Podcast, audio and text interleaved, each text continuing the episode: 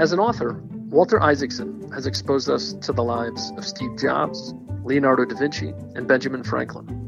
Now he's focused on the biomedical revolution that is taking on a new importance amid the coronavirus crisis. Today, Mr. Isaacson introduces us to the new technological frontier of CRISPR, the science of editing the human genome to elaborate or erase certain genetic traits. It's a fascinating new field that paints an intriguing future without cancer or disease. But it's also one that raises many moral and ethical questions about how much power the human race can have over their biological futures. Let's listen in. Uh, I'm delighted to welcome everyone again to one of these no labels uh, conversations where, uh, and I'm going to be really brief in introduction. We've got a great um, guest today. Uh, I'm fortunate to consider and call uh, Walter Isaacson my friend. We've got his uh, biography. Uh, he's really had a remarkable life, and there's a lot more of it to go. Um, uh, a, really a public intellectual, a man of letters, a man of action, and just overall a good man, a really uh, warm and uh, fascinating personality. Uh, he's going to talk to us today in the context of COVID 19 pandemic, of course, about the third great innovation revolution. And I would be remiss uh, as his friend in introducing him if I didn't say uh, one great way to learn about the first two innovation revolutions is through truly magnificent books that uh, biographies that Walter has done on uh, Albert Einstein and on Steve Jobs. Without further ado, Walter Isaacson. Thank you, Joe. That's uh, very generous of you and very nice. I do think that one of the things that will come out of this pandemic is it's going to hasten the transition to the third great scientific and innovation revolution of the modern age. The first was obviously a revolution based on physics.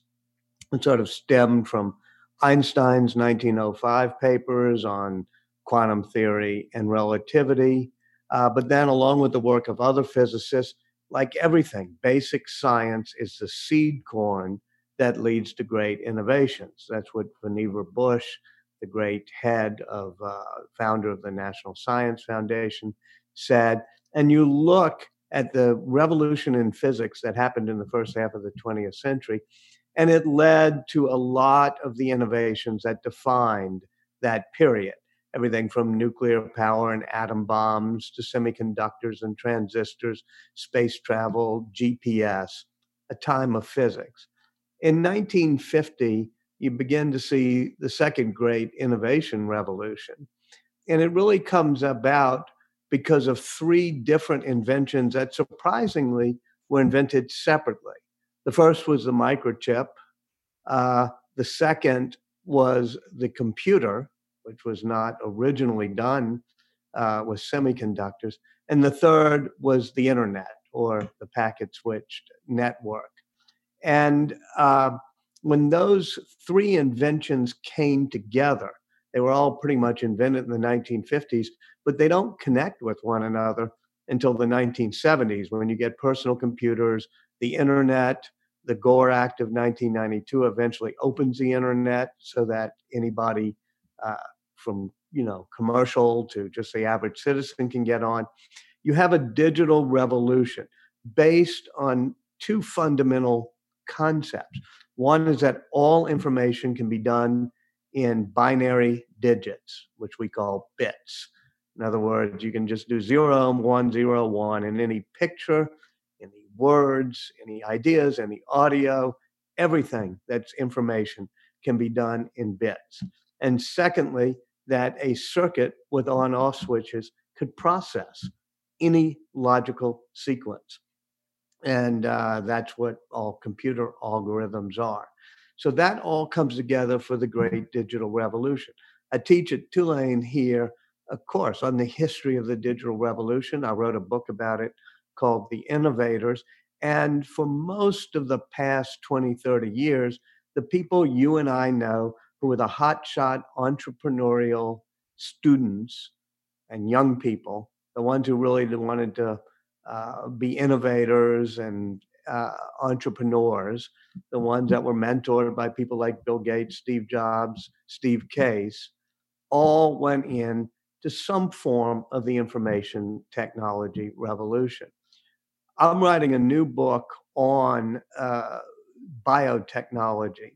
And as I go around to conferences, even before the coronavirus, for the past couple of years, whether I'd be at Harvard or Stanford or Berkeley or Tulane or any of the conferences, I realize that biology is the new technology. The coolest geeks and most entrepreneurial students are not studying digital code, they're studying the genetic code, the code of life. And I think you're going to see the next wave of innovations come from that. Now, this gets radically accelerated in a time of CRISPR. The only labs that are open at Harvard and MIT and at Berkeley and at Stanford and Tulane now are the biotech labs, all of them given special dispensation so that they can work on sequencing the, gen- the RNA of uh, the coronavirus, figuring out its structure, figuring out ways that you can attack it or detect it. All of that is happening, and even the volunteers on campus, the people who are in computer science who want to stay on campus and be involved, they're now in the biology and biochemistry and biotech labs. It's also created a phenomenon that I've just started to notice in the past week, which is when we came out of World War II, Vannevar Bush, the guy I mentioned earlier, talked about how we were going to have a three way sort of consortium in America that was going to lead innovation. And there'd be three legs to the stool it would be government, it would be universities, and it would be private industries. And that's why, after the Manhattan Project, they didn't open any more grand government labs. They made grants to either places uh, that were universities or places like RAND or Xerox PARC or IBM research centers that were corporate. And this combination of corporate guidance, university research, and government funding and contracting helped develop everything, most famously the internet, but everything from lasers to microchips to you know whatever were parts of the digital revolution. Now DARPA is spending most of its funding recently on biotech. Even before coronavirus, the Safe Genes product uh, project, the genetic engineering project, these were the biggest funding things that DARPA has been doing. Now, one of the big failures, as you all know, in the past month and a half is that the Centers for Disease Control and the rest of the US government totally mishandled, fumbled the notion of doing massive wide scale testing. It didn't adopt the regular WHO test. The tests that it did do had uh, flawed assays. It's taken a long time for it to come on. Here in Louisiana, about one fifth of the tests now being done are done by the government or the CDC lab. Instead, coming into that breach, what has happened is academic labs, as well as commercial labs like Quest, but academic labs have stepped up. Uh, starting around March 12th, March 13th, when universities were shutting down their facilities, Jennifer Doudna, who runs the uh, uh, Innovative Genetic Institute at Berkeley, one of the co discoverers of CRISPR, she got dispensation not only for her, but UCSF, other universities in the region to keep the labs open not only to do research in the coronavirus, but to just figure out fast ways to do testing. Testing uh, for the coronavirus is not all that difficult, despite what the CDC seems to have tried to show us.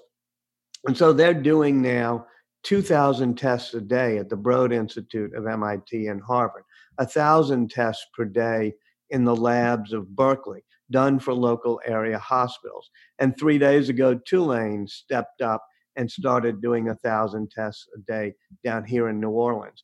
And so when you see a lapse by government into the breach have come the academics, and it's interesting because it changes the nature of what it is to be an academic. No longer are you just um, saying, I'm doing basic research, I'll publish it in a journal, six months from now and it'll take three months to get refereed. Instead, you're actually engaged on the front lines. This is the only war that we've ever fought in which biochemists and medical researchers and doctors are the people on uh, the front lines. So I think that's one aspect of moving us to this biotech revolution.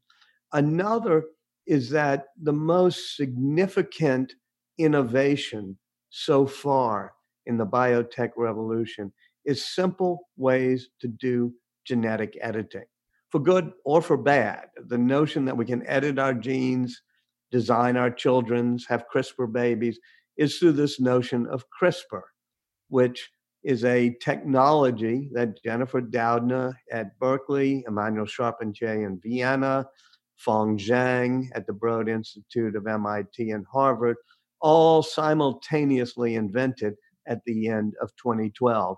That's just an easy, programmable way to edit the DNA of humans or any other organism. The interesting thing about CRISPR editing is that, as I said earlier, like any innovation, it often springs from the seed corn of basic curiosity driven scientific research. CRISPR sprang from research that was being done in the period of 2005 to 2010 just out of pure basic curiosity in bacteria because the longest running battle on this planet and the most brutal battle on this planet has been for 3 billion years the fight of bacteria to fight off viruses that invade bacteria known as bacteriophages this happens trillions of times a minute across this planet is this war between bacteria and viruses. Of mm-hmm. course, when people started studying that, discovering the notion of how bacteria fight off viruses, we didn't know we were going to be in a coronavirus phase. Phase. We did not know that we were going to transform this basic science into a gene editing tool. But the way that bacteria fight off viruses is that they detect the RNA or sometimes DNA sequences of the invading virus. They make a small copy of it. They have repeated clusters in their own DNA that show copies of all the viruses that have attacked in the past. And in between these repeated sequences, they're clustered, repeated, interspaced sequences that's where we get the name CRISPR. They're enzymes. Enzymes are simply molecules of protein that know how to do things. An enzyme can cut RNA, an enzyme can cause a reaction. It's basically a catalyst. It's how everything that happens in our body happens is because of enzymes that catalyze a reaction. So what CRISPR is is simply a record of viruses that have attacked bacteria and the enzymes that are interspaced with it. So if that virus attacks again, the bacteria can chop it up at a specific spot on the genetic material of the virus. Well, who knew that that would be helpful? Even three or four months ago, people doing CRISPR research, they weren't focused on the fact that we were going to need to learn from bacteria, which have this three billion year old uh, trick that they've been using. What we did know about CRISPR was that you could repurpose it so that you could have the CRISPR system that said, here's a piece of genetic material we want to target. There would be an RNA guide that would target that genetic material and an enzyme that would cut it and change it. And that has been used and was being used for genetic engineering in humans, as I said, since the end of 2012 when it was simultaneously uh, invented around the world. So CRISPR is offering us two things a way to edit our genes, but also a way to understand the tricks that other organisms, especially bacteria, have used for billions of years longer than we have to fight off each of these viruses. So we, with these technologies, not just CRISPR, but technolo- biotechnologies like CRISPR, will be able to identify any virus that comes along. These CRISPR identification tests that detect the coronavirus, the novel coronavirus, have already this week been deployed. The normal test for testing coronavirus, as you know, takes a day, sometimes three or four days to get the results back.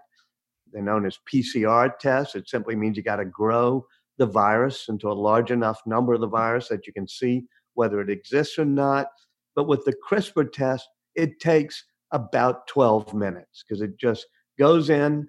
If it sees the genetic sequence, it cuts it, and a little phosphorescent molecule glows. It's a type of thing that we can imagine by the end of the year will be like a pregnancy test at a Walgreens or CVS. It can be done in a, in a box.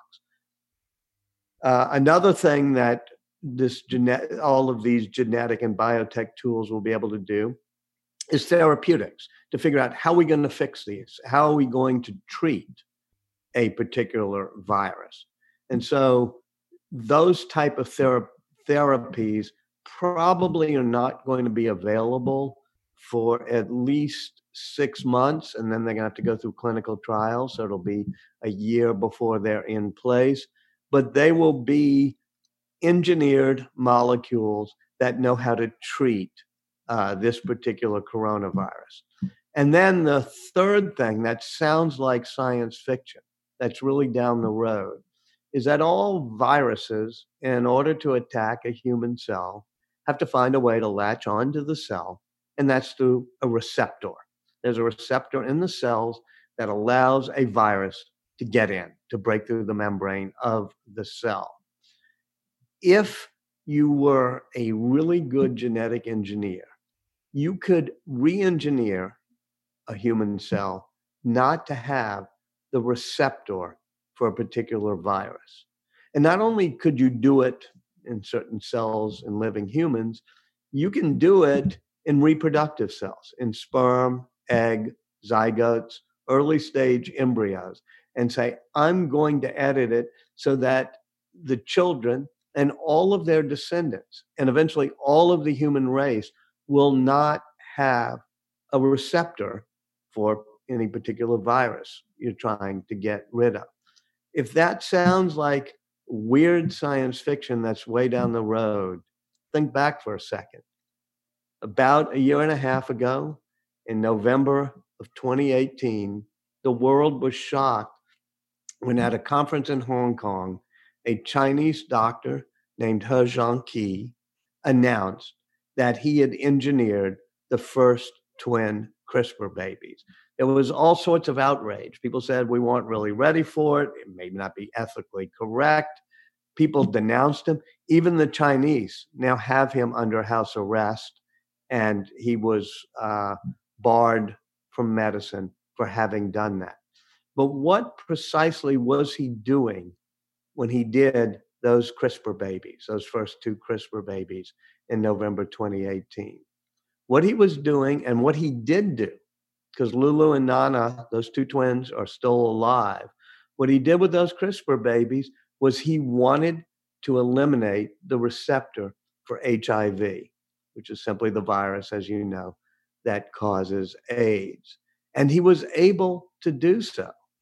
Whether or not we think it was premature or he should have done it, we already have a proof of concept test that you can edit the human race to eliminate receptors for certain viruses. I hope I've given some indication of where the technology is, but also helped justify my contention that we're entering in our era of innovation, a new era of innovation that will be based on biotechnology and will form that consortium again of private industry, academic labs, and if we're lucky, uh, smart federal uh, research. So, uh, Nancy or Joe, I'll end with that. I've never done one of these before, so I've either talked way too long or way too short, but thanks. Yeah, that was fascinating. Um, I'll just say something quickly and, and ask if you want to respond, uh, because you're talking about really a whole new world. Um, so during my time in the Senate and for the last five years as co-chair of a, a commission on biodefense, which has been housed at the uh, Hudson Institute with, with Tom Ridge. Uh, we've dealt, we, we, we've been really concerned about um, the, a possible viral uh, pandemic, such as we're experiencing now, or um, a broad scale uh, influenza pandemic. And one of the challenges I found in both cases was how do we um, motivate the, the tremendous uh, power of the innovation sector of our economy? I was thinking particularly well about pharma and biotech uh, to um, to develop broad scale, universal even antiviral anti-influenza vaccines, and it's it was very hard um, financially to because there wasn't a, clearly a market. I guess that's what we kept hearing. So we created something called BARDA, when I was in the Senate, which creates some federal money going uh, to incentivize this kind of activity.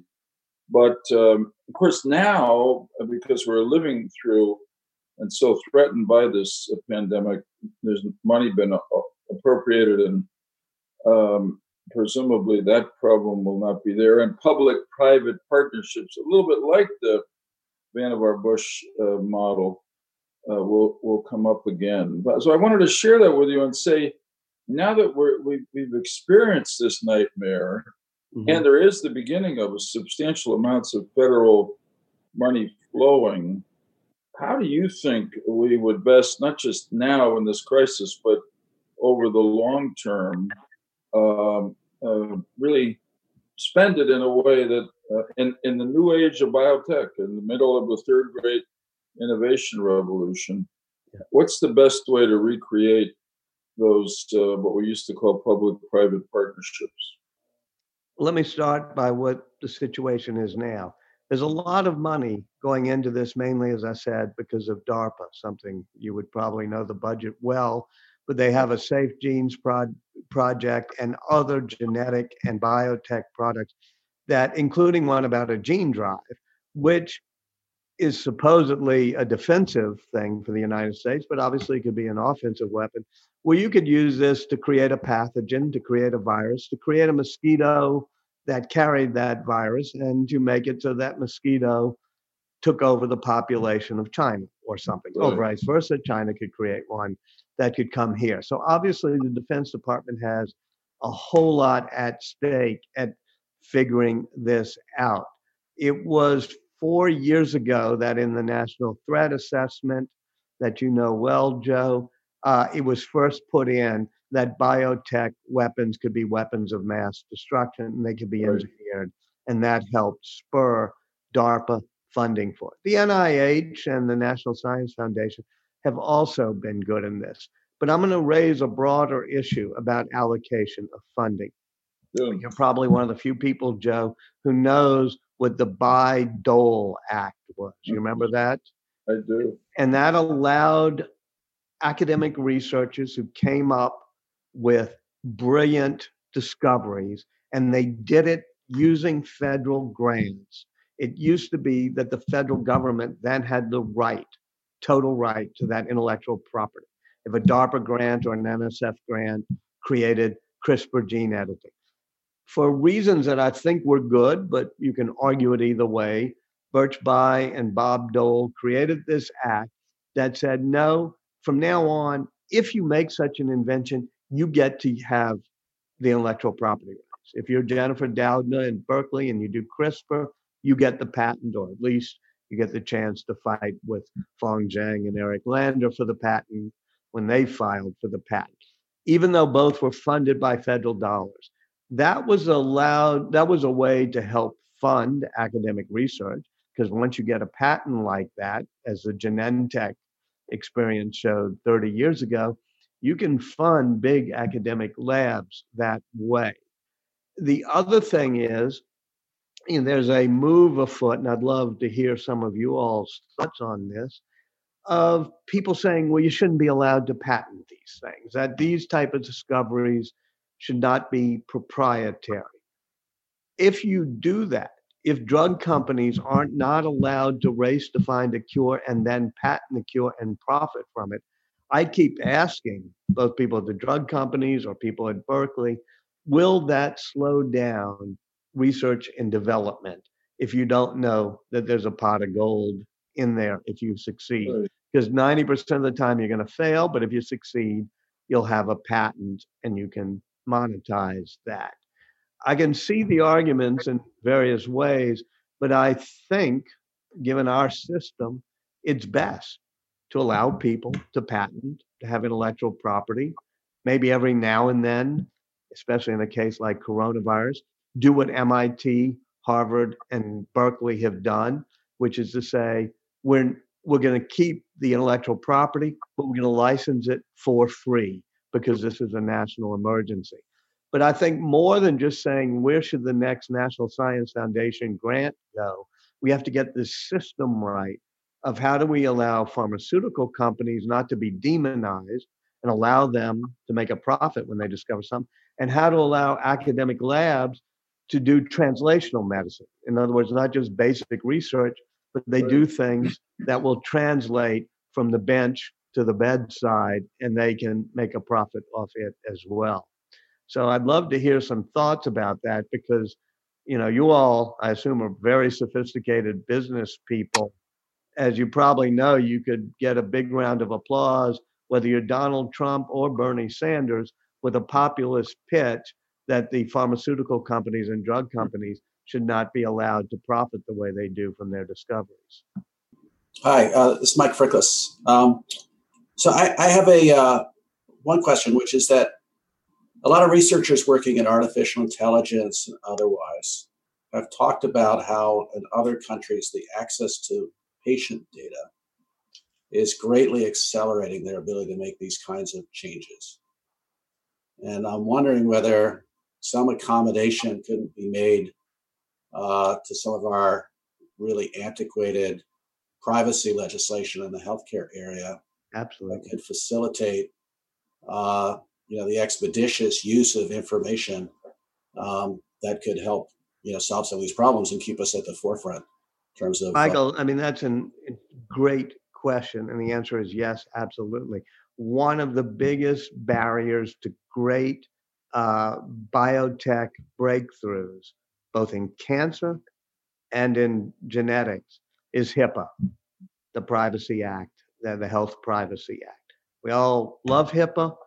But in China, they don't have HIPAA. They don't have a Health Privacy Act.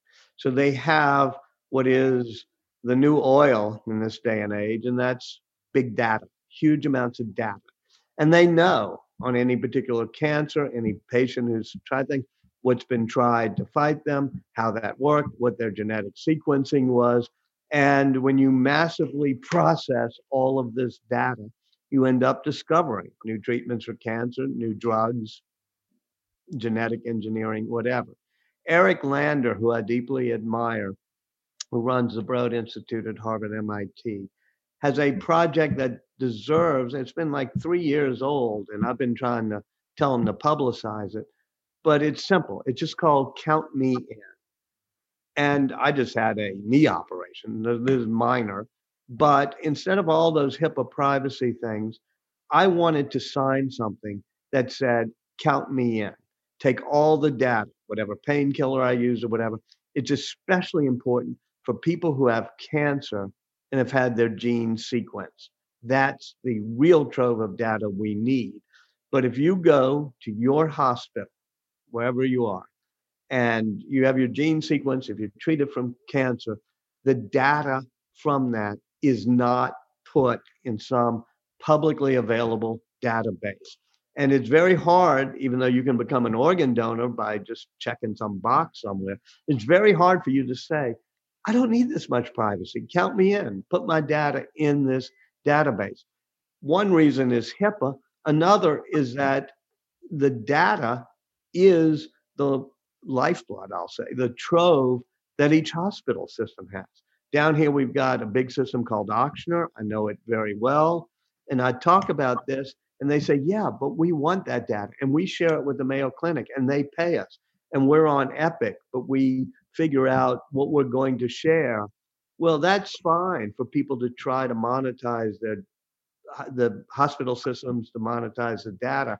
But it would be a lot better if we had a national system that wasn't so knee jerk privacy oriented that had protection so that your insurance company can't go into the data and change your rates or something. Uh, but that said, we're going to have to compete with China, so we're going to have to have all the data we need. Now we'll never be like China. I mean, if you you know their their data includes facial recognition. Anybody with you know infected with the coronavirus, they would probably tracking them with all the cameras they have whereas we don't even use cell, cell phone data to track uh, potential carriers of coronavirus. So we'll never catch up with China, nor should we. I mean, I like all 10 of our Bill of Rights amendments, but I think we have to get over the hump of being so privacy obsessed. Uh, Michael. Can I, uh, am I allowed to jump in? Go yeah, right ahead. Michael wanted to uh, follow up. Uh, two two points. One, thank God for hearing what I just heard. Um, uh, to me, HIPAA has been a huge enemy for many years, and, and there are a number of people on this call who know me. And what I'd like to say for you, Joe, and you, Walter, and everyone else, I am a cancer survivor. I am alive today because of uh, certain treatments that worked when the first ones didn't. I was near death. Um, this is now years down the road. Um, my greatest enemy in all this experience has been HIPAA, and as far as I'm concerned, I'm I'm a I'm open book. Anybody who wants to know should be able to know. So that's that's point one. Point two is I would like to hear you um, talk for a minute about how we marry the legal uh, structure, the, the, the, the, development of laws, and the uh, medical ethics issues connected to CRISPR and the, and the, and the development of our bio knowledge going forward.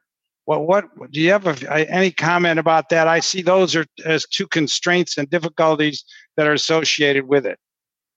Yeah, I think using genetic engineering technology is perfectly accepted and is regulated by the FDA and other, you know, good agencies when it comes to making edits in a individual patient.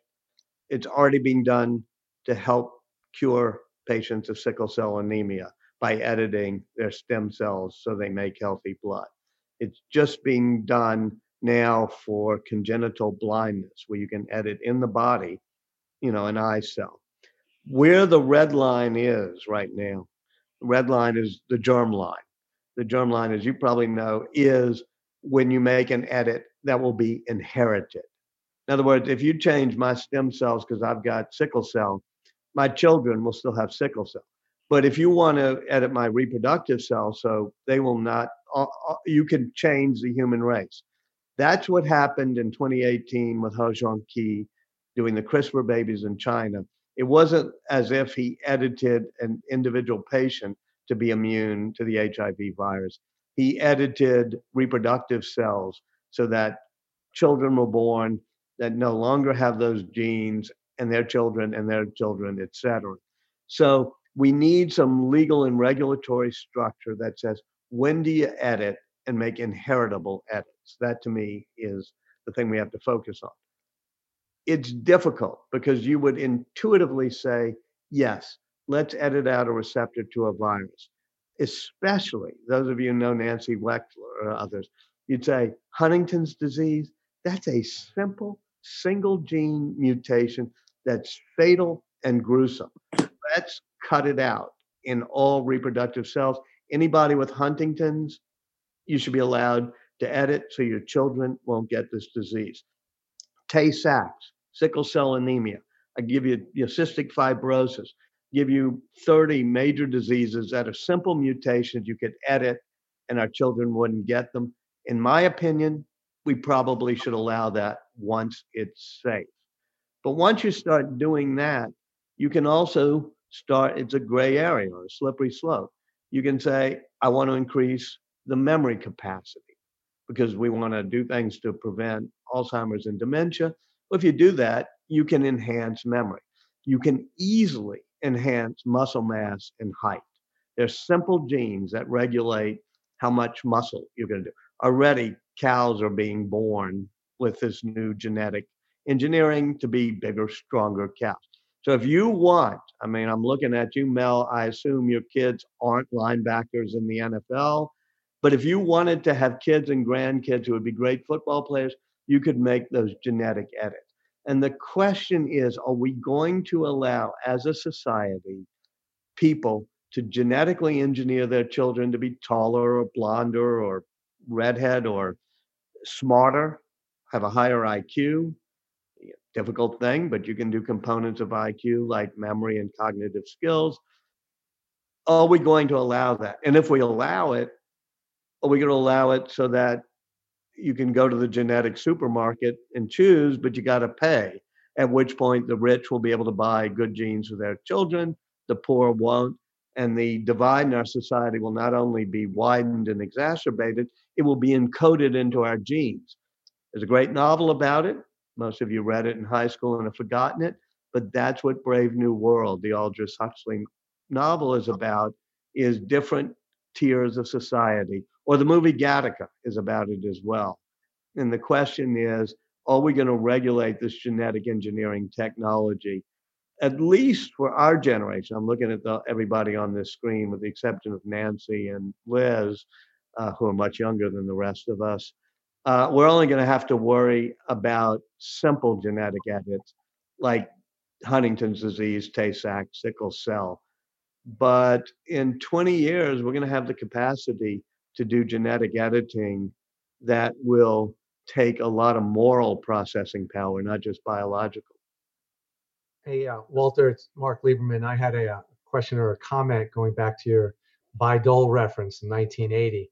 There were a couple of successive pieces of legislation in 86 and in uh, 1989, 1990, which brought in all the DOE labs and all the Defense Department labs which allowed those labs, once it declassified the technology, to exclusively license those technologies and IP um, to whatever industry that they fell into.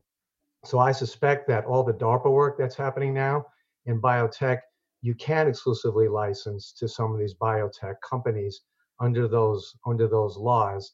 But the idea of being able to have a rapid response and being able to manufacture uh, vaccines and test kits is something that and it's not a short term solution, certainly what we're confronting now, but certainly is something that I would suspect that uh, the Hill and the folks in administration should look into, but that regimen of legislation may already exist. Yeah, well, thanks. I'm, I'm not an expert in uh, intellectual property development, uh, but I, I, I, I'll start looking into that. Well, I guess I, I'd uh, like to comment. I appreciate what you said about patents, and uh, you know there might be a longer discussion here. But I'm uh, I'm Bob Zeidman. I'm a, uh, an expert in intellectual property as an inventor, entrepreneur, and expert witness in and consultant to IP litigation. But you know, might be interesting. No, la- this might be an area that no labels would might might want to look into because uh, patent issues uh, are one of the few issues that both parties seem to have um, strong feelings about on, on uh, both sides of whether we need to protect intellectual property more. But I'll just point out that, you know, mostly agreeing with what you've said, that companies need to have intellectual property and patents to uh, protect their investments. And while there are a few bad players, there's a lot of misunderstanding that's promoted by certain companies about intellectual property and so, one thing I'll just point out is that the federal government has the right to infringe on any patent that they want to. Um, you, you can't uh, you can't sue the federal government for infringement. So, in an emergency situation like this, the government has the ability to distribute or license or take a license forcefully uh, for any uh, intellectual property, any drugs that are manufactured so, you know, when people bring that up as an issue, uh, it, it's really a non-issue. Yeah, but what happened with um, it's Joe Manchin's daughter? I should not blame it on him, but with uh, the EpiPen, was it? Where uh, does yeah. anybody know that case? Yeah, my Mylan is it the name of the Mylan, company? Yeah. yeah.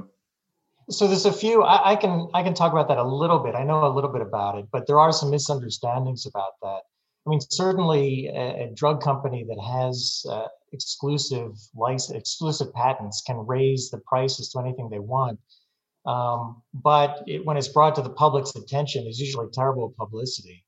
But the um, the guy who's running that company with the EpiPens, he was actually uh, indicted not for raising prices. People have a misunderstanding about that. He ended up shifting funds from his previous company to the company that made the EpiPens. It's kind of a more interesting, complex situation. Even though his investors ended up making a lot of money off the EpiPen, uh, he was indicted because he uh, illegally transferred funds without telling his investors to this new company. It, well, I think uh, at the very least we can say, you know, there's sometimes bad actors in the field. Right. right. I, will just say, and then I'll let you, you know, I, I, you know, it's it's your show. I'll just say that, um, you know, unfortunately, Congress and the courts have been passing some bad restrictions on patents because of a few bad actors and some myths about bad actors. And I think the, the issue is that no matter what laws we have, there'll always be people who find ways of skirting them. But it doesn't mean the laws are bad. It means that they need to be enforced better. Right. I'll uh, use this as a platform to say that sometimes when there's a huge national emergency or something like this, you want some collaboration among the public and foundations and academic researchers and drug companies, the government, whatever, is like a war effort. And this should be like a war effort. And the last time this happened was in 1952 when uh, polio was just totally ravaging, especially, you know, well, around this country. And when Salk, as well as Sabin, but let's take the Salk design, he was able to come up with a process for making a vaccine. Uh, he didn't patent it. In fact, he said a very famous quote because it was simply, he hadn't really engineered something, it was just a process for a living virus. Uh, he said, Well, can you patent the sun? Meaning, we shouldn't be allowed to patent natural process. We shouldn't be allowed to patent natural processes. I think that's wrong. I do think we should be, and the Supreme Court has ruled that you can patent even genes if you do something to take them out of their context and use them in a different way. That said, the way we did the Salk vaccine was the government was involved. They helped figure out the use and licensing of the intellectual property foundations were involved, universities, and the public. It was the march of dimes paid, I think, for most of the clinical testing of the Salk vaccine. And it was a way to say, we're going to all fight this together publicly. You don't have to do that for every baldness drug that comes along.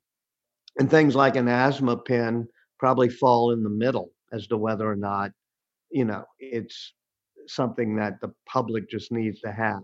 But whatever your views are, certainly the coronavirus is at the far extreme where we should mobilize, you know, academics, industry, the public. We should be having another march of dimes to do this testing so that when the thing comes along, it'll be like the Salk vaccine in 1953, 1954, whatever. It was basically free you know, you didn't have to pay for it. Kids just lined up to take those sugar cures.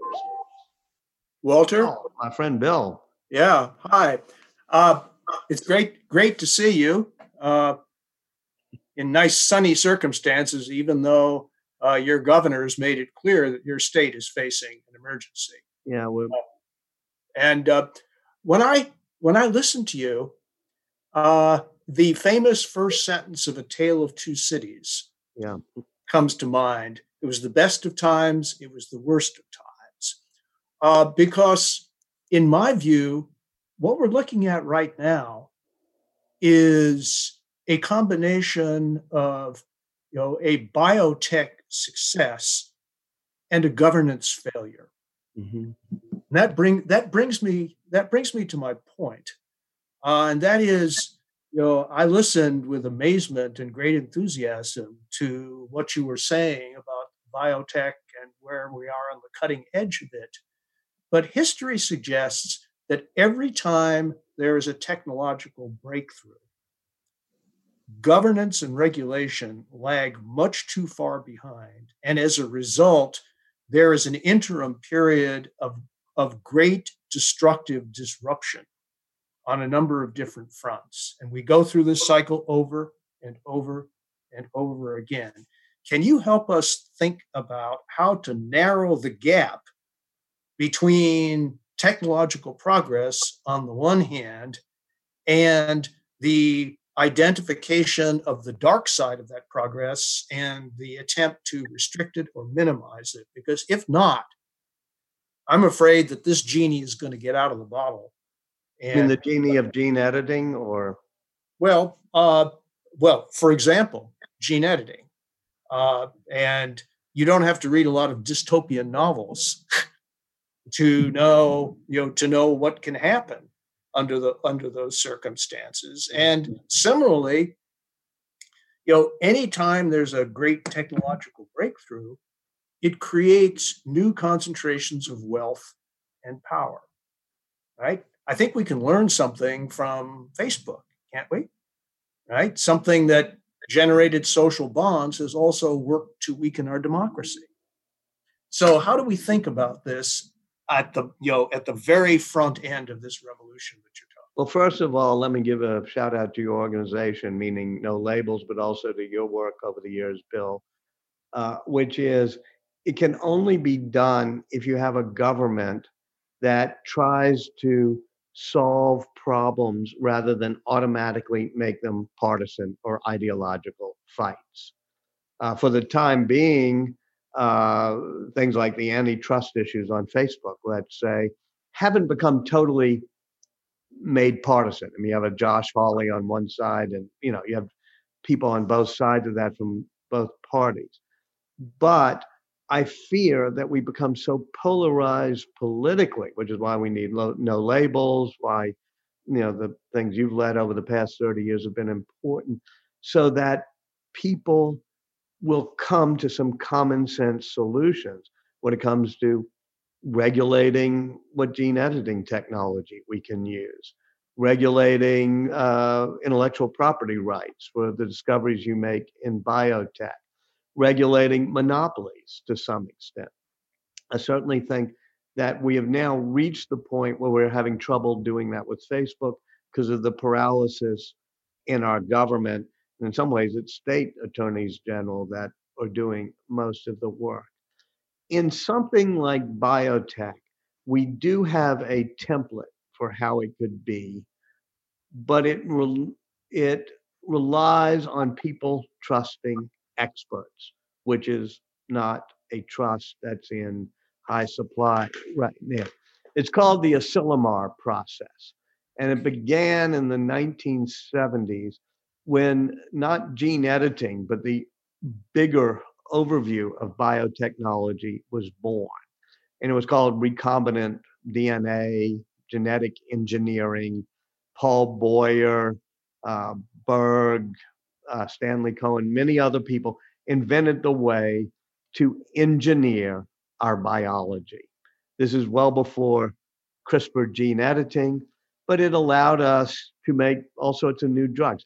Genentech was born by uh, Boyer and Cohen, the people who first did uh, this technology. And they were afraid that government would try to stop it. I mean, The Andromeda Strain was a popular book. It had just been made a movie. So everybody thought, okay, the government's going to try to stop us. How do we head government off at the pass? And they created, uh, Asilomar was a, is a conference center near Monterey they had a series of meetings at Asilomar with bioethicists, press, politicians, as well as scientists. And they came up with a detailed set of rules of what type of organisms you would bioengineer and which type would uh, you wouldn't do. And eventually that got adopted into our regulatory process. what the NIH would fund, what the National Science Foundation would do, what the FDA would approve when something came out. Uh, and that's because people delegated to the experts and it worked. I fear that just as our government has become and politics have become more polarized, our willingness to delegate things to the experts has also uh, been diminished. So uh, there was an attempt with gene editing technology to recreate the Asilomar process. Uh, there is something that Peggy Hamburg, many of you know, is hoping to lead down to try to figure out what gene editing should be done. But if you look at other forms of biotech, like stem cells, when that became politicized, I worry that we're in a more politicized period and it's going to be difficult to get the rules of the road correct. Let's take a look for a minute at the Bayh-Dole Act, which you mm. and Senator Lieberman talk, talked about a few, few minutes ago. It strikes me that we frequently make mistakes in public policy when we think of our policy options as a switch with only two settings, as opposed to a rheostat where mm-hmm. different sorts of equities can be balanced. Uh, let me just put a principle on the table that I haven't thought through to see how you react to it. If an important innovation is made possible by a public investment, why isn't there some sort of public dividend or public return on that investment? Doesn't mean that the inventor doesn't get to patent it, but it does mean that there is a public share of the proceeds of that investment. It might even go to a fund that could be used to sustain a much wider range of innovation. You could create a virtuous cycle here. But why is it that the public invests billions and billions of dollars creating, I would say, over, over a decade, trillions of dollars worth of revenue and wealth, and there's no public return?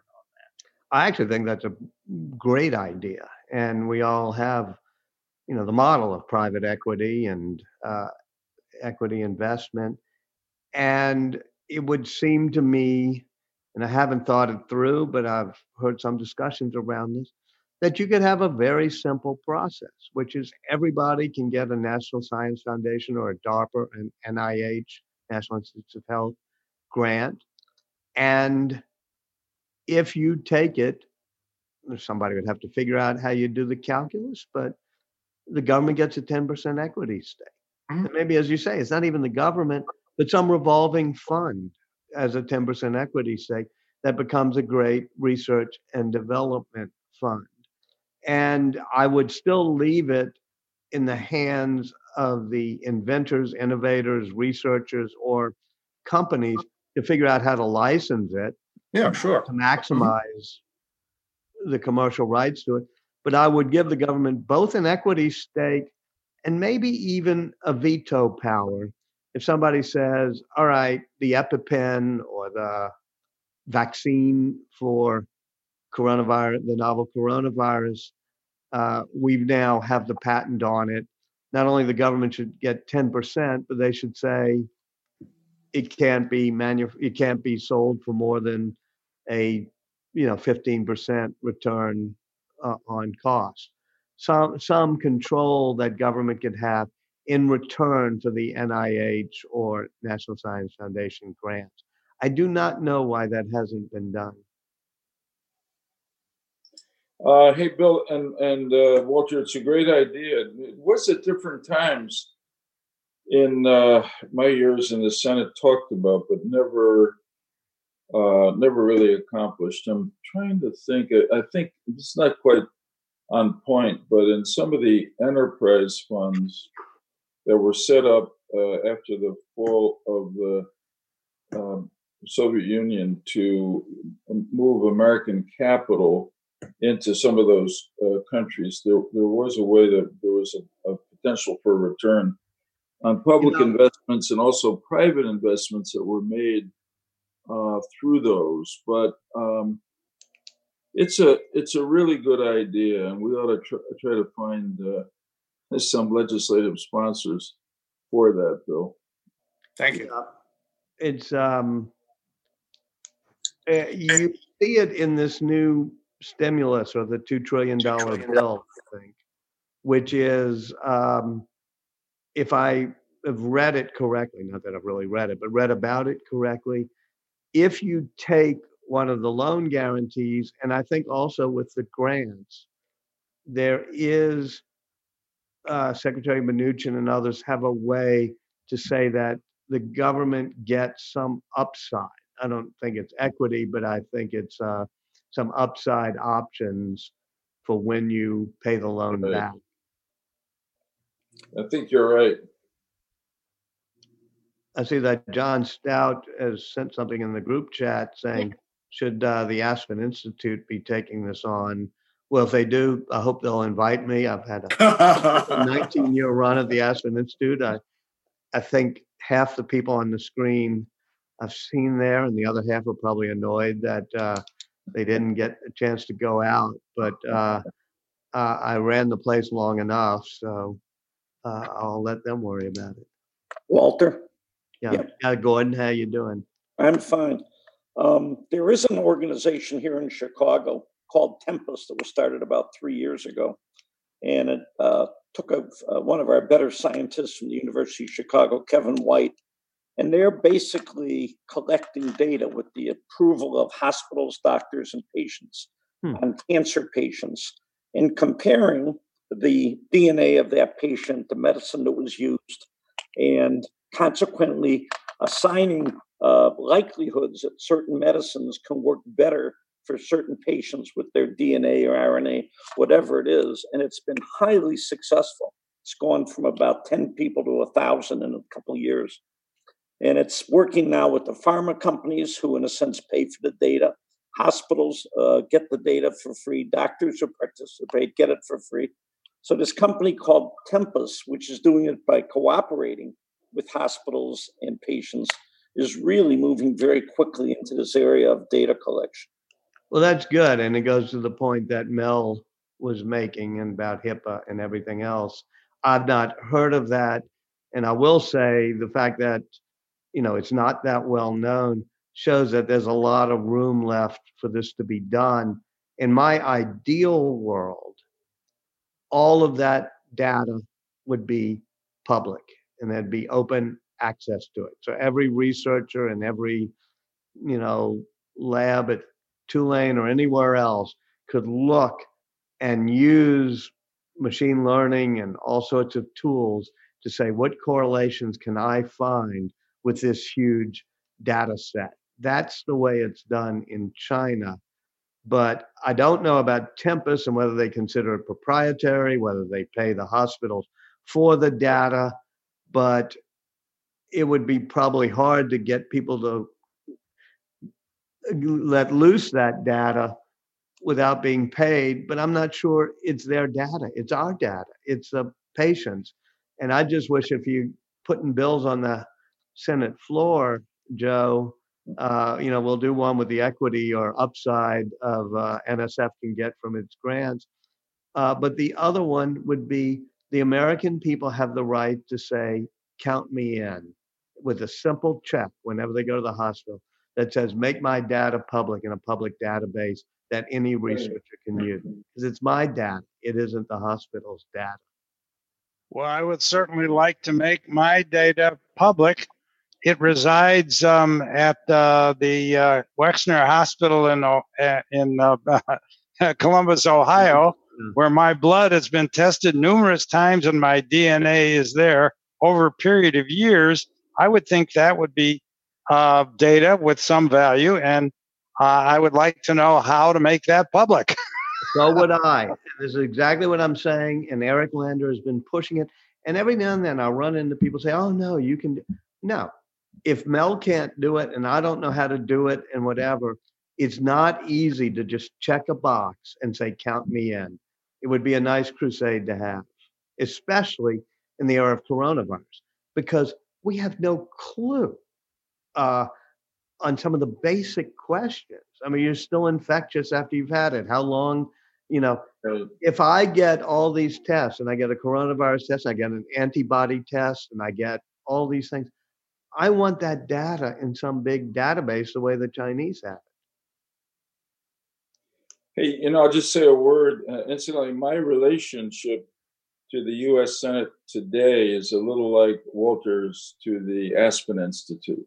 You hope to so get invited. I, you know, I had a great run there. So, I, but I don't. Uh, but uh, listening, particularly uh, uh, on various points, but particularly about HIPAA, uh, if I may make an share an obvious conclusion that I drew over time in the Senate, which is that legislating ain't science. You know, it's uh, it's a, a, kind of it's law, but it's artistry. And the, the big problem stated simplistically is that um, there can be a couple of uh, really nightmarish cases about privacy, let's say, of medical data, and they they lead to hearings and publicity, and then a law is adopted, and uh, in a way, it's aimed at uh, the metaphor I always uh, always would come to mind at putting out a net to catch the problem. But of course, the, either by the the generality of law or by the overreach of uh, regulators interpreting the law, or just mistakes, uh, trying to, to do it in good faith with what the legislators wanted, the, the nets end up catching all sorts of stuff that they didn't, that the legislators really didn't intend them to catch. And uh, uh, when I got to be, when you get to be a patient, when I was in the Senate and I hear this, uh, what the heck is this HIPAA thing? And first, the first level of it is the paperwork. Of course, the doctors all complain, but then in in your case, Mel, really, it's just not, it's not in the public interest that you can't share that data. And I guess the only uh, the, the, way to uh, deal with that problem, maybe the best thing we can do in No Labels is to put you in touch with one of our problem solvers in the House or Senate and see if you can get them uh, to uh, be interested in this, either uh, with um, legislation that fixes the problem or, or perhaps trying to get the uh, regulations improved because this is and, and and now as walter just said especially uh, in the midst of the covid-19 and uh, pandemic and all that's going to follow it i think the the the the, the, the balance the, the has switched and people will be thinking more about health and not overreacting on questions of privacy as important as they may be. So I think maybe we've taken uh, um, Walter Isaacson's hourly rate is extremely high, and uh, he's working pro bono here today, so we shouldn't take advantage of him. I think we've hit five o'clock, and, and you're all busy too, I know. And so, um, Walter, I want to thank you. You've been really stimulating uh, and very constructive. And I must say, my friend, your your ability to master different areas of human activity just uh, continues to impress me. I mean, it's a whole new area for you and all of us, and you just seem and are right on top of it. So I appreciate uh, uh, your uh, time with us very much. And uh, even if they don't invite you back to the Aspen Institute, we'll invite you to a No Labels meeting again. Thank you. The biomedical revolution is here. Technologies like CRISPR could one day be used to cure some of our most hard to beat diseases. But everyone is understandably focused on the immediate challenge of defeating coronavirus. And you just heard about some of the technological and regulatory barriers that will need to be overcome to do it.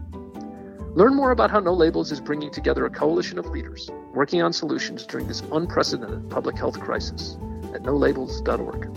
I'm Ryan Clancy, and this has been an episode of Gridlock Break, a No Labels podcast.